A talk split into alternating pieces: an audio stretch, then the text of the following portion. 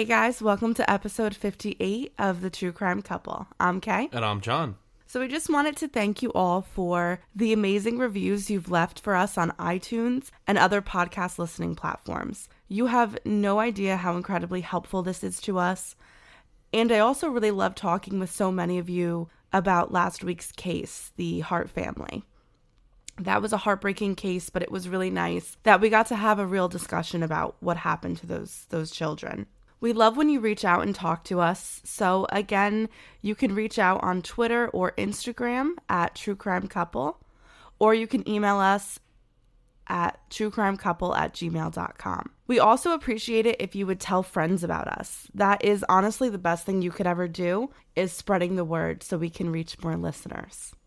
At the end of the show, we're going to read the credits of our new amazing Patreons.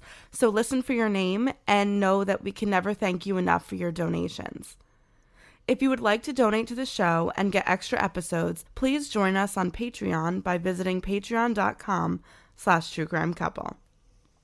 Also, and this is really super exciting, I don't know if you are aware, but today is September 1st, and in my mind, it's already fall. I literally bought about a dozen pumpkin cupcake candles, and John's so mad at me. But there's just boxes upon boxes of just Yankee Candle and no, it's Bath Bath and Body oh, Works. Oh, I'm sorry. Well, anyway, candles. They're just, so good. Just candles. Well, I hate to tell you, but there was a sale the other day, so I bought more. What? Oh Yeah. my gosh. I bought the smell for my classroom, for my car, and I have the candles for home. This is where this the, this is where I start to say to myself like is there a if is there a means to an end because the boxes just keep piling up there's candles everywhere I don't even well, think I can most burn of it's these wedding things. stuff. well that's true We just have boxes everywhere. but I honestly I don't even think we can burn these candles you know fast enough because they just keep coming in well, I can because I burn like twenty of them at a time and put them all throughout the apartment. yeah I know sensory overload So, fall means many, many things. I watch as many horror movies as I can, and we try to go to the winery every weekend, and that means the wedding is soon. But most importantly, it means our annual listener scary stories are happening. oh yeah Can you believe that? It's going to be the third one. So, Third third one. annual scary stories. And that's really super exciting. And we would love it if you could submit your scary story to us. They don't have to just be ghost stories, it can be any scary thing that happened to you or even a legend from your hometown, because those are always really fun to hear always please email us your stories. Send them into truecrimecouple at gmail.com. And if your story gets featured on the show, what we did last time is we sent Amazon gift cards to the listeners. So Yes. we definitely do um, reward you for sharing your scary stories with us. And if we don't get to cover it on that show, we could always do we could do a two-parter if we get enough of them. That would be really fun. oh yeah absolutely that would be great So are you ready to get into today's episode? let's do it We are going to Australia again. yes Yeah. my favorite place In today's case, we're going to follow a grieving husband and father, John Sharpe. In 2004, Sharpe's pregnant wife asked for a separation from him. She made a decision to leave the house, leaving the couple's 15 month old daughter, Gracie, in his custody. Anna, his wife, chose to pick up the little girl days after her original departure. The heartbroken man watched as his wife, unborn son, and daughter left him in a taxi. Although he knew that their life as a family was over, he didn't think that this would be the last time he ever saw them. Police say the suspect, 31-year-old Jeffrey Dahmer, has confessed to the killings of 11 people whose remains were found in his apartment. We are all evil in some form or another, are we not? Lock your doors, lock your windows. If you have the ability to provide additional security devices, then by all means do so. Mornington is a picturesque seaside town named for the peninsula on which it sits. It's located about 35 miles and 57 kilometers south of Melbourne in Victoria. This village like town is a popular spot for many tourists who usually make day trips to the area to visit the beautiful beaches or wineries. In late May of 2004, in stark contrast to the beautiful landscape around them, a somber media presence has grown outside of a small coastal home. It is the Sharpe family residence. The Sharpes had six children, and one of them, 38 year old John Sharpe, was going through a crisis. His wife of 11 years had asked for a separation from him. He told his loved ones that his wife, whom he shares an infant daughter with named Gracie, was leaving him for another man. She then revealed to him that the child she was carrying, a boy, who was five months along, was the child of her lover and not his. Wow. That's Like- a plot twist. Oh my god. That would be insane. Yeah. I don't think any guy would be able to handle that. I don't think yeah, I don't think anyone could ever be prepared to hear that kind of news. Yeah. It's it's well it's groundbreaking. It's it's I wouldn't say groundbreaking. That sounds like an exciting new venture that one would go on. All right. Well, all right. Well, you know what? All right. It's very shocking. Is that better? Shocking. I like mm, right, shocking. I don't know. That's a good Whatever. one. But yes, It was groundbreaking. I'm sorry. Not the not the proper word, but I like whatever. it. It's fine. Can we try to make that work? Try to make groundbreaking work? yeah. No, groundbreak fetch is never gonna happen, John. All right. Fine. So, of course, John was devastated because of this groundbreaking news. And he told his wife, Anna, that if she wanted to go, she could, but he was going to keep Gracie for the time being. But, folks, that wasn't really the crisis. We know, as tragic as it is, a broken family does not cause the media to gather around a residential home. A few days after she left, John Sharpe is going to tell law enforcement that Anna came to pick Gracie up to be with her new family. He said Anna said something about shared custody, but they didn't make any solid plans about when he was to pick up Gracie again. However, now he, his family, nor Anna's family could get in touch with the 42 year old pregnant woman. And this also means they don't know where 15 month old Gracie is. That's pretty difficult to handle because you first of all they haven't even like figured out exactly how they're going to handle custody, right? Right. Or the divorce. right, or, or, divorce or anything. She's just kind of like getting up and leaving. So like as as the other party, like what do you do? Like how do you handle any any of Right, this? Right, and now she's missing and nobody's she's missing. heard from her. right, like what do you do? Well, John Sharpe steps out of his parents' house and makes the first of many statements he will make to the media. This quite ordinary man with few friends, an average paying job, and parents that own a candy shop has just been thrust into a horror story. He appeals to Anna. He tells her that he can accept the fact that they are no longer together, but he wants her to know that he will always love her. They share Gracie together, a person he knows that they love more than anything in this world. He begs for the safe return of both her, the unborn child, and their daughter. John Sharpe met Anna Kemp in the early 1990s when the two worked as bankers together. Anna was 31 and Sharpe was 27. Anna, originally from New Zealand, had moved to the Victoria area for a banking job opportunity. The couple, despite the protests from Anna's family, got engaged rather quickly. Her family believed Anna felt the pressure to get married quickly because she had just turned 31. After the couple had a small wedding ceremony on October 30th, 1994, they went on a honeymoon. After this honeymoon, Anna expressed some concerns to her mother. She stated that she didn't feel a passion between herself and her new husband. And after all, isn't that kind of where you're supposed to feel a lot of passion, like on your honeymoon? Yeah, well, it also kind of plays into what we just said was that, you know, she kind of felt the pressure to get married. So I guess maybe, you know, you feel like, you know, the clock is ticking, you're 31. So and she just yeah, picked someone she was dating. Absolutely. Yeah, that makes sense. And then now she's realizing, kind of after the whole excitement of the wedding, that it might not be there with her. Right. And you know what? I'm sure that's like for a lot With of people. him, sorry. Yeah, uh, yeah, right. With him, sorry, I said her. It's funny because both of my parents had been married before they got married to each other. And they said that they knew walking down the aisle that they shouldn't be getting married to their like first spouses. Yeah, it happens to a lot of people. Sometimes it's just the time in your life and you feel like you have to do something because the pressure's there. And that's what it seems like Anna did with John Sharpe. Absolutely. Anna and her mother, both devout Catholics, made the decision that Anna should really try and make things work with John Sharpe, despite the fact that Anna didn't feel this great love with him. Seven years after the honeymoon, Anna gets pregnant with Gracie. Sharpe tells Anna that he's disappointed because he never wanted to have any children, and she knew that. Anna encouraged him to rethink his stance on not being a father. And over time, Sharpe relaxed to the idea of having a child. And when Gracie Louise Sharpe was born in August of 2002, the child's early childhood proved difficult. She was born with hip dysplasia, and this just stops or delays the growth of a child's hips. And it's easy to correct once diagnosed, um, especially as an infant as the bones are developing. Um, she just had to wear a corrective harness for the first three months of her life. And she would have to go to physical therapy as the years went on. Well, that could be difficult. Wow.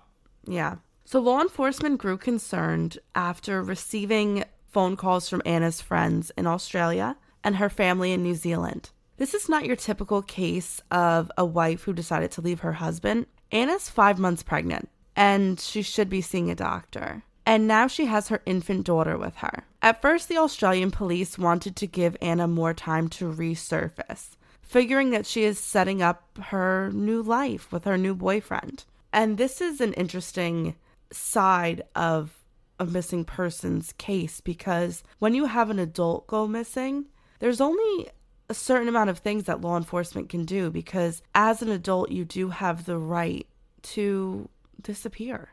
If you want to leave, you can leave. The only thing that's different in this case is the fact that Anna has Gracie with her.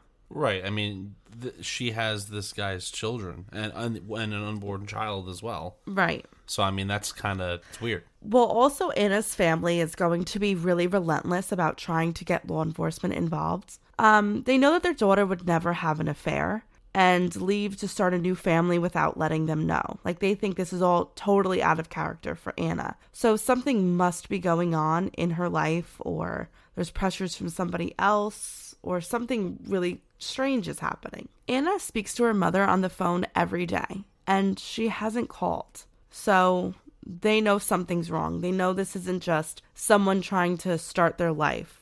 So the Australian police aren't really helping them, so they're going to reach out to the New Zealand police.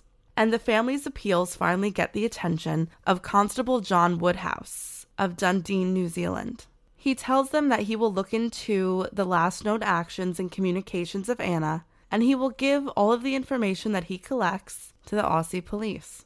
Okay, let's take a break to hear from our first sponsor. All right, let's get back to the show. So, the first thing that Constable Woodhouse does is that he reaches out to Anna's friends. His goal is to find out who this new man is and where Anna can be. Woodhouse quickly learned that Anna's friends have a lot to say. Anna found out that she was pregnant in November of 2003 for the second time. Anna was excited about the pregnancy, and it had always been her dream to have two children. However, the rest of Anna's friends and family knew that this was not the goal of her husband, John Sharpe. They revealed that the normally gentle man was very upset and often fought with his wife. He felt that they didn't have enough money to support two children. This is really complicated because if you know that your husband doesn't want to have additional children, but you do, that can cause a lot of strain on your marriage, especially if you go ahead and do get pregnant a second time. Oh, definitely. I mean, I mean, I feel like that's something that you would talk about, you know, before, you know, maybe getting married, or maybe just after marriage. You kind of say, "Hey, uh, this is how I feel. I don't want any kids," or you know, you kind of just feel each other out. I feel like that's something talked about way before, so it's Oh, kind of yeah. weird, you know. That's a deal breaker. I feel like those conversations should definitely be had before marriage, but it seemed like they kind of jumped into this marriage pretty quick before discussing what their intentions for the rest of their lives were. Absolutely, it's weird. The last time Anna is heard from is at 2 p.m. on March 23rd, 2004, when she calls her insurance company to add the new baby boy to her health coverage policy.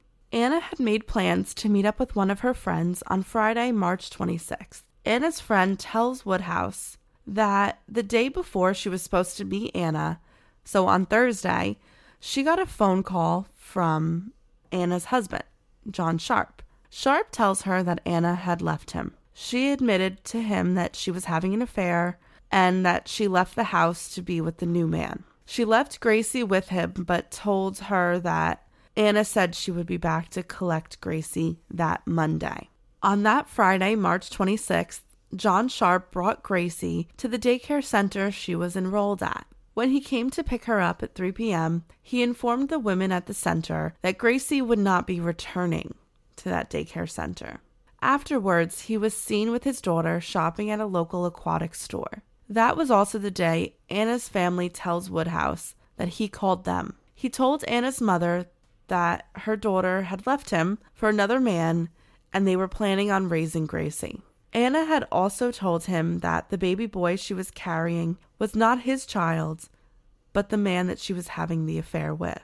Anna's family was shocked. They didn't believe that that could happen or that their daughter had the capability of doing that. Um, in fact, Anna's mother recalls telling Sharpe, That can't be true. We don't do that. And again, Sharpe told Anna's mother, just as he had told her friend, that Anna would be there to pick up Gracie on Monday.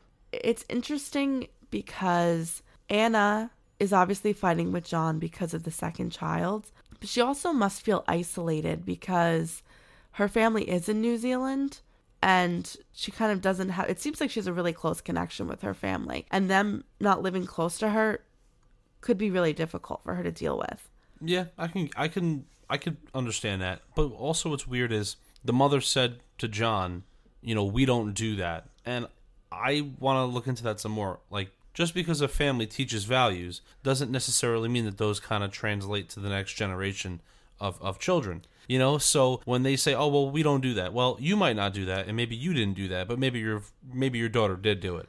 Right. And it's not, I mean, having an affair and having a, chi- a child with another person is, it's a pretty devastating thing to do. But I don't think that, I don't know, I don't want to say that that would make her like a monster if her marriage isn't working and it, and she was kind of felt forced to stay in it because of her religion. Right, I'm just I'm just saying it's not. Right. I'm agreeing with Yeah, you. I'm yeah. saying like, just like saying like, we don't do that. It, maybe your daughter needed that. I don't know. It's, it's a weird, Or it was an accident. You know, you don't. I mean, You know, maybe it wasn't planned, or right. we, we don't know what happened with the other gentleman. So yeah, it wasn't interesting. I like kind of read that twice when she said that too. But I think that her mother is saying like, no, we know Anna and we know that she wouldn't do that. But that's what every parent says. That's parents, very you know, true. say about their their children. So Yes. So this was pretty shocking information that Woodhouse needed to look into. Was the baby that Anna was carrying not really her husband's? That would mean this affair had been happening for at least five months. He speaks to Anna's doctor about the woman's state of mind during her visits, as he knows that's really all they could talk about. One of the nurses did recall Anna. She told Woodhouse that she remembers that the woman was very distressed about telling her husband about this pregnancy. Monday comes and Anna's family gets a phone call. Not from their daughter, but from their son in law, John Sharpe. I do think it's weird that John's the only one calling because, like, if Anna calls every day, why isn't she calling her mother? it's also weird that John's making all these phone calls to the girlfriend, Yeah. uh, you know, the friend of. Uh, Like if I had plans with somebody and you saw it on the calendar, you wouldn't go out of your way to call them and be like, "Oh yeah, by the way, like she won't be able to make it on Friday." no, no, I wouldn't. I mean, honestly, kind of uh, strange. Yeah, you're not. You know, you're not her secretary. It's weird. It doesn't make any sense. Yeah. You should kind of I mean if so, if this happened to me, I'd be like, "Listen, you deal with it. I'm not going to be making things easier for you by calling and telling people." Also, if I was a family friend or in the remote family, I would think it's bizarre and it would put up red flags that John is, you know, calling all these people and now she's missing with an unborn child and their infant Gracie.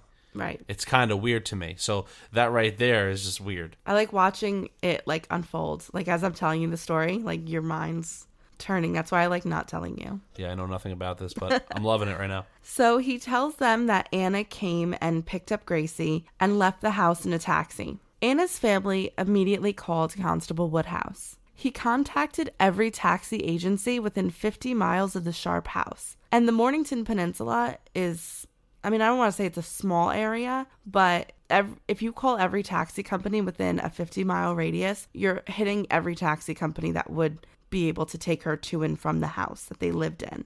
And none of them have records of taking anyone to the Sharpe residence. Woodhouse attempts several times to call John Sharpe, but he's not answering his phone. It has become clear to Woodhouse that this is a missing persons case. not just a fractured family. He sends all the evidence he has collected to the Victoria Police's missing persons unit. He and Anna's family wished for the best. So, what are you feeling now? I'm thinking that I I think that the constable has his suspicions about John, and I think that he's hoping that all the information collected now, the Aussie police will probably investigate John right now. I don't see how they couldn't. This is pretty interesting information. So the police in Victoria look over the information collected by the concerned constable, and they decide it's time to talk to John Sharpe about his wife and missing child. After all, this situation is bizarre. Anna is what police would call a low risk person. When the police speak to Sharpe, he tells them the same story he has told countless times to Anna's friends and family. He seemed very cold when discussing Anna herself, but got very emotional and distressed about the fact that he didn't know where Gracie was. Investigators did think that there was something odd about John Sharpe, but most people did say John Sharpe was an odd man. He wasn't really socially in tune, and most people remarked that he didn't have many friends. But they had nothing to hold him on, so they let him go. But based on their interview and the information they had, they did want to keep an eye on him. So now that this has become a missing persons case, the media has caught on rather quickly. They wait outside Sharpe's home to collect his statement or to take his picture. Because of the pressure and the constant bombardment, Sharpe chooses to stay most nights at his parents' house, which is also located on the Mornington Peninsula. It was during his time between the two houses that he made various statements to the media, like the statement we mentioned at the top of the show. During these impromptu meetings, he was always really emotional. At times, though, he was nervous and jittery, with his eyes moving nervously from one reporter to the next. There were times that he would stop the interview, get up, and walk away, returning visibly upset. He would randomly change the subject to himself, proclaiming that he's not involved in the disappearance and that he would never do anything to hurt his girls. Police in Victoria found this footage interesting for two reasons. First, his body language was completely off and often portrayed the opposite of what he was saying. And secondly, when he spoke with police during his interview, with them he was very unemotional about the disappearance of his wife. However, now that he was making pleas for her safe return, he had tears in his eyes. Though there was nothing they could do regarding this, they chose to continue tailing Sharpe because of his suspicious behavior, and it all paid off. One early morning in mid June, Sharpe was seen walking into the bushes near a public restroom within the Mornington Park. Police observed him pulling a blue plastic bag out of the bushes and taking what looked like a credit card out of the bag. He then placed the blue bag back into the bushes where he got it from. See, that's why you try to do something shady, you always get caught. Okay, let's take a break to hear from our second sponsor.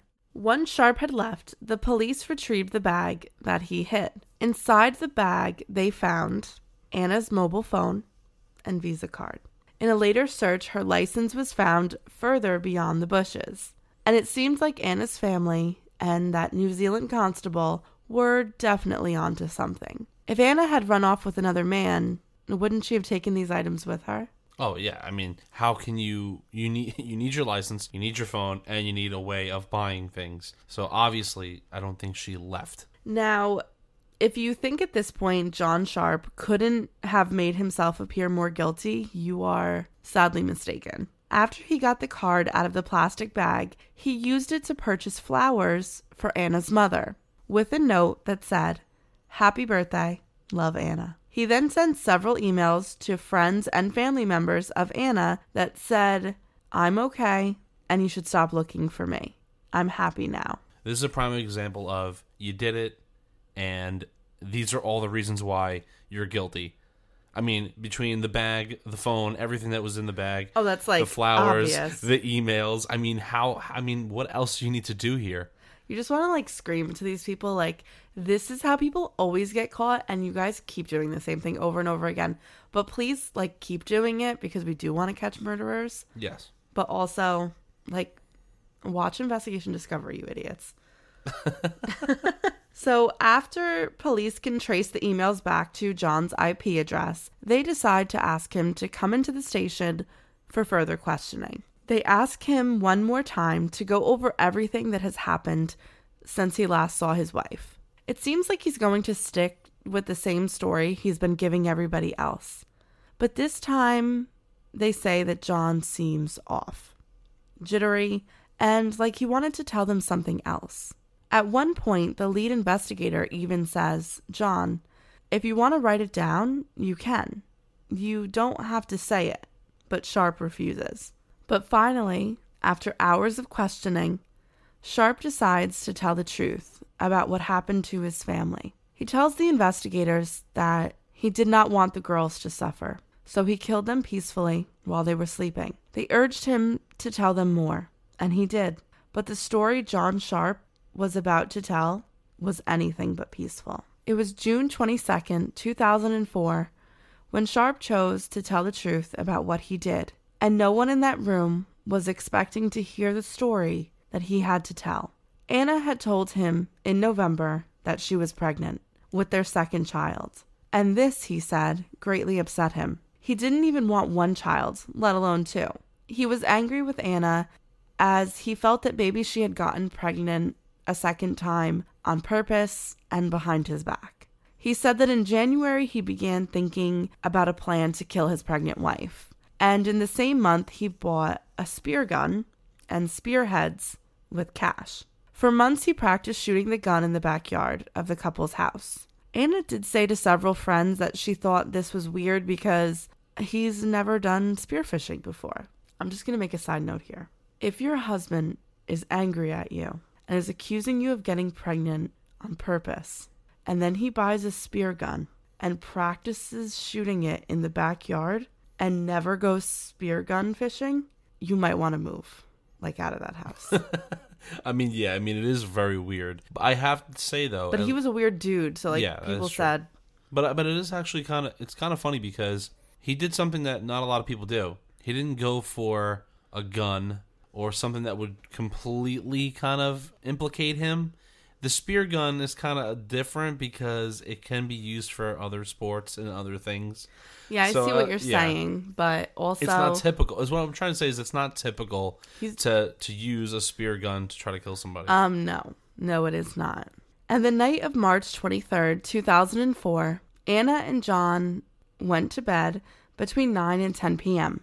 At some point in the night, John Sharpe wakes up and goes downstairs. When he returns to his bedroom, he has a spear gun. He walks up to his wife's side of the bed and shoots the spear gun at point blank range into her temple, but the shot does not kill her. Anna is struggling, twitching, and gasping to breathe. Sharpe loads the spear gun again and fires it again at point blank range into his pregnant wife's skull. This shot kills her. Sharpe covers her body with towels and goes out to the backyard to dig a shallow grave. After he's done with that, he sleeps for the rest of the night on the couch after he's covered his wife's body with towels. The following morning, he went to the bedroom and attempted to remove the spears that were embedded in her skull, but he could not. Instead, he just unscrewed the shafts and left the spears in her head. Sharpe then buried his wife in the shallow grave that he dug the night before. I mean, there's so many messed up things here. The first thing is, well, obviously he killed her, but In like the most brutal way Brutal. of all time, and she lived after the first shot. yeah, I mean that's insane. But then the fact that you dig a hole, you're like, you know what? Screw this. I'm just gonna dig a hole in the backyard and put her in it. It is an isolated house, just a side note. still, just still kind of weird. And then it just shows No, how messed up he weird. is that he would sleep afterwards. it, it yes i think that's a good point to bring up i think that shows his callousness and the fact that he well he had been planning it for three months and And that just shows how angry and how brooding he was. I mean, like it was like and that he didn't care no, he didn't give a he didn't give a, a crap at all. no for the rest of the day he cleans the house to get rid of any evidence the next day on thursday is when he called anna's friend to let her know that anna had left him and would not be able to meet her for lunch the next day is when he brought gracie to daycare told the workers that she wouldn't be returning that's also the day that he called anna's parents and told them the situation as well afterwards he took 15 month old gracie to the aquatic store to buy two more spearheads, as he couldn't retrieve the other two from Anna's head. Does that make sense? Why I said they went to the aquatic store before? You Yeah. were like, what? Yeah, What, does that even matter? Again, he paid in cash. Okay, so the next part of this podcast is going to involve violence against children and an extremely violent crime. So, if this is something that bothers you, we suggest that you fast forward about three minutes on so you don't hear what happens because this is one of the worst crimes against a child that we covered. The next night, Sharpe puts his daughter to sleep in her crib. He drank several Jack and Cokes and loaded the spear gun once again. He stood over the crib and, just like he had done to his wife, he aimed the spear gun at point blank range against her head and fired. But also, like her mother, the first shot did not kill her. He loaded the spear gun again and fired into her head. But still, Gracie was alive. John Sharpe made the decision to pull the first spear out of his daughter's head. He reloaded that bloody spear into the gun and fired it again into her skull. Gracie Louise Sharpe died on March 27th, 2004. And that means, you guys, that he brought her with him when he was shopping for the murder weapon he would use to kill her. I mean, it's insane. I mean, I've I mean, we've done this so many times where we've had, you know, a child be murdered in in in, different manners, but this is, I think, one of the worst, if not the worst. I mean, because it's not just that he fired the you know two spears into her head, and the first one didn't kill her, but then to go and pull one out and to load it back in the in the spear gun and shoot it again. Yeah. I mean, that just shows that he just doesn't give a shit at all. He just doesn't care. heartless. He's heartless. He doesn't care that that's his child. He, you know, he didn't want any. He doesn't care, and it just shows his mental state. Yeah. It it makes your stomach hurt just thinking about what he did. He's a monster, this guy. Yeah, And I think that he has shown premeditation and he could he this what he didn't have to do this. No, no, he didn't. And at this point, I mean, he's really ended the life of three people because in killing Anna, he killed her unborn son. And now he's killed his 15 month old baby girl. Yeah, he doesn't care. After he killed his daughter, he wrapped her body in a tarp and placed it inside a garbage bag. He took her to the Mornington Refuse Transfer Station and buried her deep within the trash piles. A few days later, he said he did the same thing with Anna. He bought more tarp, industrial garbage bags, and a chainsaw. He dug up the body of his pregnant wife and used the chainsaw to cut her into three pieces. This guy is crazy. Oh yeah. I mean, I don't even think crazy cuts it. No. He wrapped each part of her in a tarp and placed them individually, as well as the chainsaw, into garbage bags. He brought them to the waste transfer station as well and buried them amongst the trash piles. He also included in the bags clothing, towels, and toys of Gracie's that had blood on them. Investigators were silent as they listened to John Sharpe so matter of factly explain to them the most horrific crime that they would ever hear in all of their careers. When he finished, they had nothing to say to him. They placed him under arrest and brought him into a holding cell so he could be processed. Constable Woodhouse, along with the Victoria Police, informed Anna's family of the horrific news of the passing of Anna, her unborn child, and Gracie. The investigators promised the Kemp family that they would not rest until they found the bodies of their loved ones. Okay, let's take a break because we definitely need one to hear from our final sponsor. All right, let's get back to the show. News about the disturbing crime travels quickly through Victoria and then the entire country. John Sharpe gets nicknames like the Spear Gun Killer and the Mornington Monster. However, media coverage centers around the search for the bodies. The Waste Disposal Center is a daunting task to tackle. Because the police heard about the dumping of the bodies weeks after it happened, the Mornington Disposal Center had already been emptied and brought to the nearest landfill. This means the police would have to search the Tuerong landfill. And it's very unfortunate that this is the landfill that the Mornington dump is taken to because this is one of the few domestic and commercial landfills that accepts asbestos. So that means the police have to search through asbestos. Which is not good for you at all. No, thanks, John. Just letting everybody know in case you don't know. Just so you know, John's letting you know asbestos is bad. In case you haven't heard. Police officers volunteer to help with the search, and when the overtime runs out, the officers volunteer to search the chemical filled dump during their time off. I mean, that's really nice of the police officers. I mean, if you think about it, I mean, they probably spent hours upon hours, days even, Yeah. just to try to find anything, you know, any even a body part. I mean, at this yeah, point, because it's a landfill, Yeah. so it's massive. While officers searched the hundreds of tons of garbage for three weeks in June of 2004, it rained the entire time. of course it did. Yeah. It was finally in early July that a tarp was found. It held some of the remains of Anna Kemp. In the weeks that follow, they find the rest of her remains, and this helped them nail down an area in which the Mornington trash was dumped by the trucks. And this made it easier for them to find the remains of Gracie. When the bodies were located, it was Woodhouse that got to bring the news to Anna's family, as he was now the liaison officer for the case. Her family did make a statement that they were happy her, Gracie's, and the unborn child's remains could be put to rest. They also thanked the officers of Victoria for their endless work and compassion.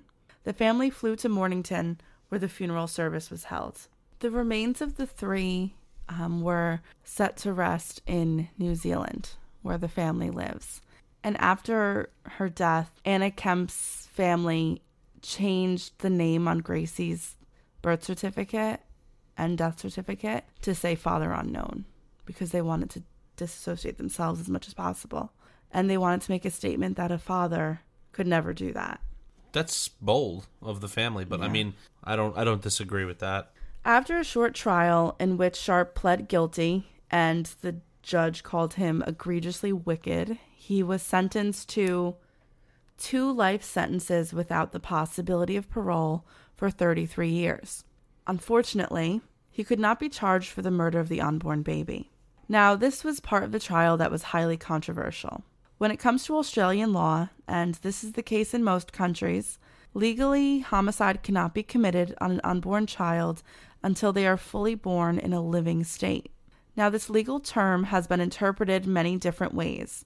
But in this case, the argument was made that because the baby was still dependent on his mother and was not born in a living state, no direct harm was done onto him. Yes, I know you're all screaming into your phones right now. I hopefully you're alone so nobody thinks that you're crazy. We have to hide our crazy, guys. But I I do agree and I think that this is absolutely ludicrous because in killing his wife Anna, John Sharpe did know that he was causing the death of the baby. Right. I mean, that's just common sense.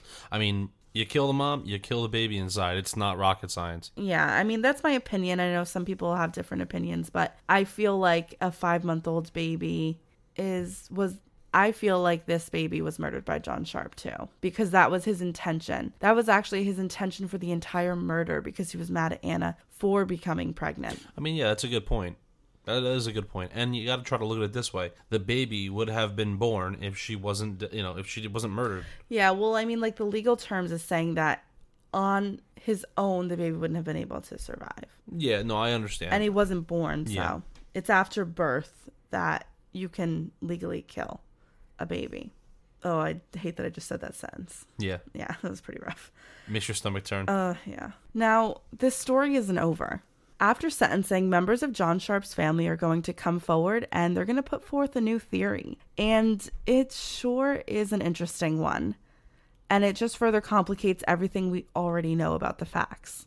Letters from Sharpe's family to law enforcement reveal that he had sexually abused members of his family in the past. They speculate that maybe Anna found out that Sharpe had been abusing their daughter Gracie. And that's what prompted the murders. I mean, that's that's. That's an even bigger plot twist. I mean, if that is true, I mean that would explain, uh, in the ferocity that he killed his family. right. But then I don't think that explains the death of Gracie. I think if that were his intentions, he would have kept Gracie alive. That's true. I mean, I think it's more of just he never wanted children. She went behind his back. I, I you know, I'm saying, you know, I don't, I don't think she went behind his back. You know what he- I mean. He was a willing participant, and no, no, no. But I'm, I mean, what I mean is, he, he must Yeah, have I know felt what you meant. as as if she was betraying him She by getting pregnant. him. Yeah, I mean, uh, that's not the way it looks, but that's what he must have interpreted. Well, in statements from the family and the victim herself, it is revealed that Sharpe, for years, sexually abused a younger family member and also compelled another child to molest her as well. The victim, only five years before the murders, finally told the family about the abuse she suffered at the hands of John Sharpe. The statement that the victim makes about Sharpe is extremely troubling. She said that she became his prey for two years and that during that time he always kept his power over her. She said that his smell still haunts her and that she fears the day he will be released. She fears for herself and for her children. So, what do you think? Do you think it's true? I think he did it. Sorry, I cut you off. Well, I think I, I- I think I also think that he did it. I mean, if his family members are coming, because this is another thing. You normally when you do something bad, and your family will come out and kind of stick up for you, but this is not what happened. I mean, his family came out and said, "No, this this is what he was accused of. This is what he did to a younger family member." I, I would have to say that he probably did do it. I mean, this dude's insane. Also, her accounts are, um, they're devastating to read, and there's no way that someone can make up right, you can't make up these what- details. Yeah, no, you can't. And I I don't know if that's what happened with Anna and Gracie because like I said before, I I think if that were his intentions truly that he wouldn't have killed Gracie um unless he was so unless he was struggling with the fact and that's why he didn't want to have kids because he was nervous that he was going to have those urges to do that and he's so upset with himself that he kills them Um. Yeah, That's I I well, I agree with that because it's like it's it's almost being torn in two separate directions because I feel like he's struggling with two people within himself. I guess I what, what I'm trying to say is you have the one side of him that's that's done bad things before, and then you have this one Right. guy that's trying, I guess, to be somewhat normal. But I'm saying before But the kids came into the picture. now here you have kids and this is the yeah, it's bringing it back to you right. I mean, whether or not that was the catalyst to the murders, I think what this reveals is that John Sharpe was a monster in weight. Oh yeah, And what he did is one of the most brutal crimes that I've ever heard of in anything that I've seen, read, or researched. And he's a true monster. Yeah. And it's scary that these people that you meet in your everyday life, you just have no clue what they're capable of when pushed. And it's just scary to see. Well, definitely, it's it's crazy, and I I really feel bad. I mean, for all the people that were murdered. I mean, this is like Yes. you know all these lives just cut short for no reason. And for the Kemp family, it's just so sad. yeah, All right, guys, we would love to hear what you think about the Mornington Monster case. And what we're going to do now is we are going to read our Patreons and we're going to thank them. Guys, we love you so much and we really couldn't do this without you. And we appreciate the fact that you're donating to us. We know that it means a lot, whether it's a dollar or $15. You're amazing and we love you. So we just want to give our shout outs to first Sean Bellenbaum. He's the man of the hour with his $15 donation. oh yeah, Thank you so much. Uh, BLT Huey Girl, Kate Ogilvy, Tracy Jones, Amanda Massey, Brandon S., Brianna, Holly, Wendy Wallace, Kim James, Tracy Brownell, Angie Lee, Catherine McKnight, Lauren, Jamie Andrews, Catherine Siciliano, Kelsey Morgan, Maureen Jones, Dominic Stevenson, Robin Johnson, Jordan DiStefano, Deirdre Baker, Mildy, Susan Broden, Catherine M., Tabitha, Christina Snyder, Kiki, Katie Gignac, Sarah Peak, Monica Coy, Nick Knack. Now this one I don't really know how to I'm gonna probably do it wrong, but it's like shy with like a million E's. So shy. I don't know. I'm sorry. I mean, that was a good try. I think they'll know. You'll know. I We're like your name. Sorry, I'm awkward. Jennifer Radke, Nina Miller, Angie Rush, Christy Halverson. I know I knew a Christy Halverson growing up, but you're definitely cooler. Chrissy King, Christy Adcock, Kim Spencer, Fallon, and Jenny Cargill. That was actually really good practice because I'm gonna have to read all my rosters the first day of school. And guys, I butcher the kids' names every single year. So this is just a part of me and what I did. So I'm so sorry if I mispronounced your name in any way. And trust me, if I would have done it, it would have been. It would have been worse. worse. So I, um, you know, sorry, Kay.